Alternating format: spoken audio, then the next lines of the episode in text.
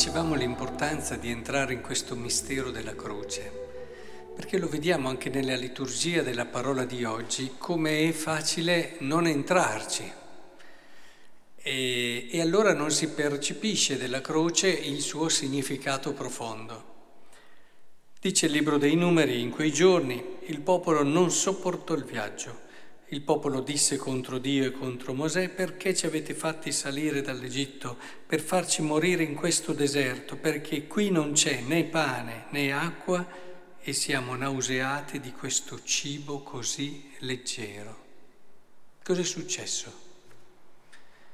Hanno perso di vista quello che si sta realizzando nella loro vita, quel filo che dà senso e significato al loro essere usciti dall'Egitto, la libertà, la terra promessa.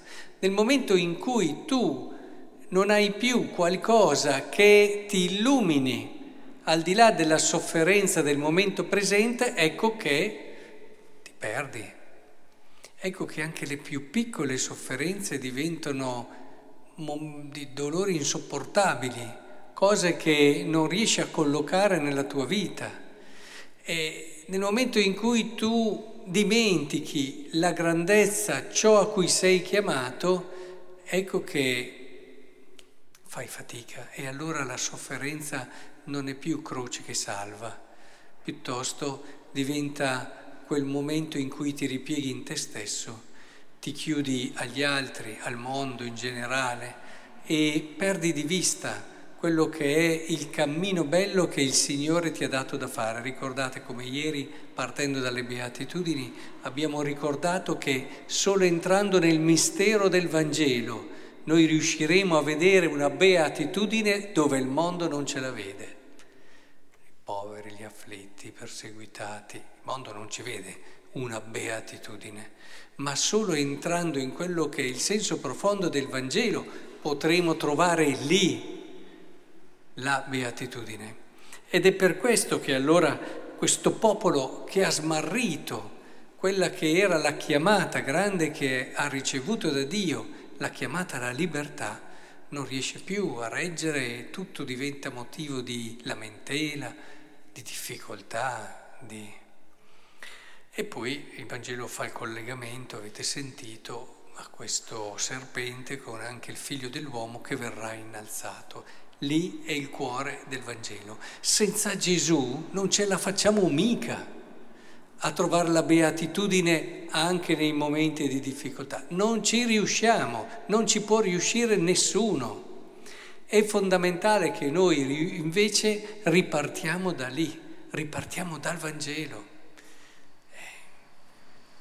Se davvero la croce viene accolta, sentendo e vivendo soprattutto quella che è la chiamata che Dio ci ha fatto, ecco che acquista tutto un altro colore.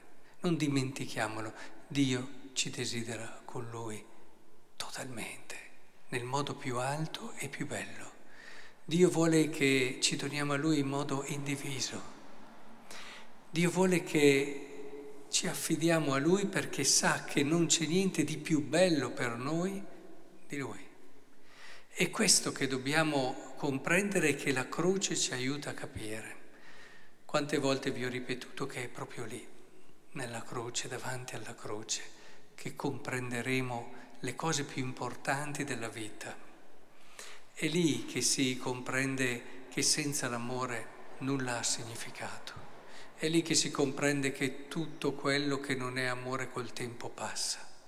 È lì che comprendiamo che il Signore ha aperto le sue braccia perché ci vuole tutti per sé in un abbraccio infinito.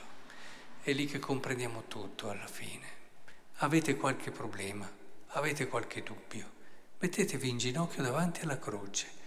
Vedrete che in un modo o nell'altro, se avete un cuore aperto, un cuore disponibile, la croce vi parlerà.